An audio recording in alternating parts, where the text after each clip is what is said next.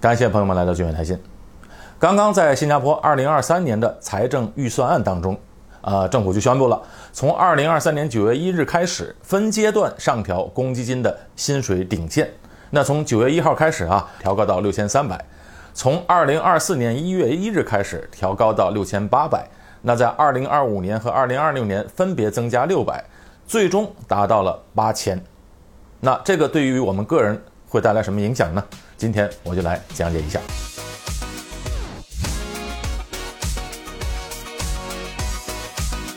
我们先来计算一下，原先按照每月六千的薪水顶线，我交的公积金总数是多少呢？如果您的薪水啊超过了六千，那么六千乘以十二，一年的薪水就是七万两千。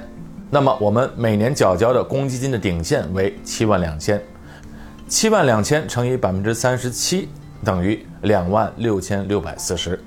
那这个百分之三十七的缴交率就包括了雇主的百分之十七和个人缴交的。百分之二十，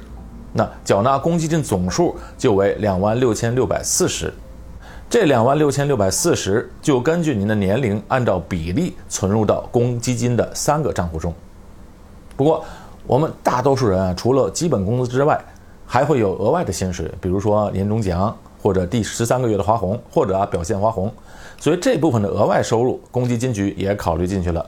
那除了按照每月六千的顶线缴交公积金之外，额外的金额是多少呢？额外的金额是每年三万，每年三万，如果按照六千块钱的薪水来算，刚好等于五个月的工资。那加上七万两千的话，每年公积金的缴交的顶线为十万零两千，十万零两千乘以百分之三十七，就等于三万七千七百四十。那看过我之前关于公积金的节目的朋友，对于三七七四零这个数字都熟悉吧？这就是我们每年最多可以交的公积金的顶线。我每年都会存入三万七千七百四十到公积金的账户。目前公积金局并没有宣布额外缴纳的金额会不会也相应的提高。暂时啊，我们交的公积金的顶线还是三万七千四百四十。估计接下来等到公积金局缴交率提高之后，相应的额外的可以缴交的金额也会提高。好，之前按照每月六千的顶线，那么一年缴交就是七万两千。乘以百分之三十七就是两万六千六百四十，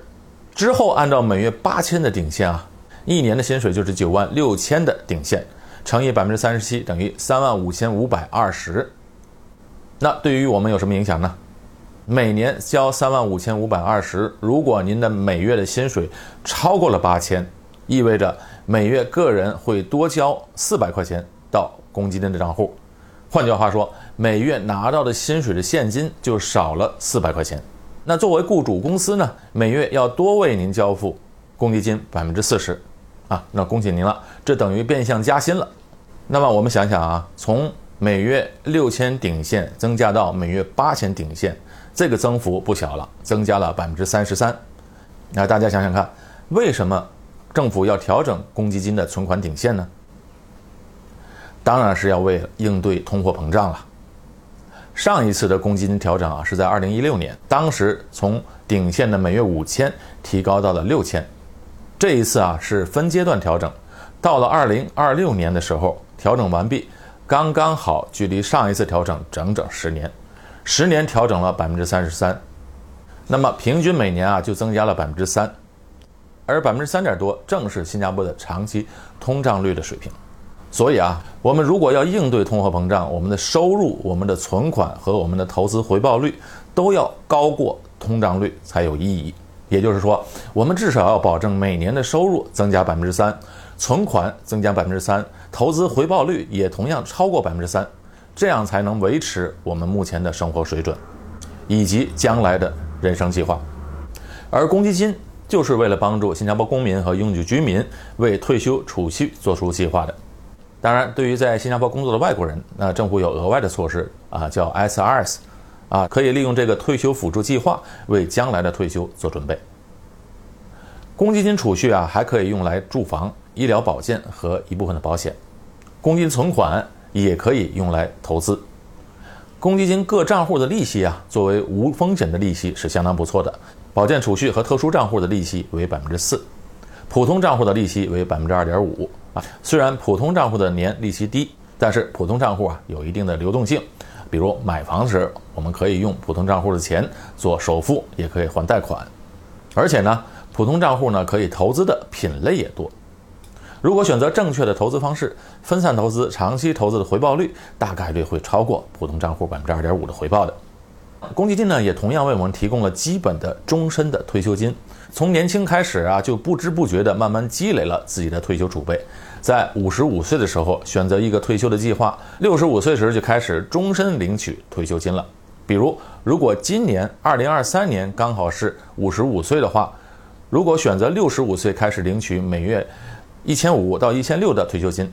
就需要在退休账户中留下十九万八千。如果想终身每月领取两千两百到两千三百七十左右退休金的话，就需要在五十五岁的时候，退休账户中留下二十九万八千两百。这个数字可不是固定的，这个数字啊是每年都会递增的，因为我们要考虑到通胀的因素，所以啊，在六十五岁的时候开始领取退休金，和在五十五岁时留下的退休金的储备都要每年递增才行。也就是说，今年到五十五岁的人们所交的钱是这个数字，但是如果您还没有到五十五岁的时候，将来到了您五十五岁的时候，这个数字一定是不一样的。不过呢，在六十五岁开始领取退休金的时候，领取的数额就不会变了。哎，这也正是公积金终身退休金的缺陷，因为在六十五岁之后，如果每月领取固定的金额，那意味着这个退休金的购买力。会越来越少，啊，想想看啊，如果六十五岁开始领取两千块，到了二十年后的八十五岁，这两千块可能就不大够用了啊！想象一下，我们二十年前的两千块和现在的两千块，那是有很大的不同的。不要说二十年前，两年前到现在都已经不一样了。当然，公积金领取退休金啊，除了标准计划，还有一个递增计划，每年领取的钱会递增百分之二。不过它的代价是，六十五岁一开始领取的钱是很少的，开始领取的钱少，慢慢递增。那有的人六十五岁的时候，这个钱可能会不大够用。所以说啊，为退休做规划，越早越好，钱越多越好。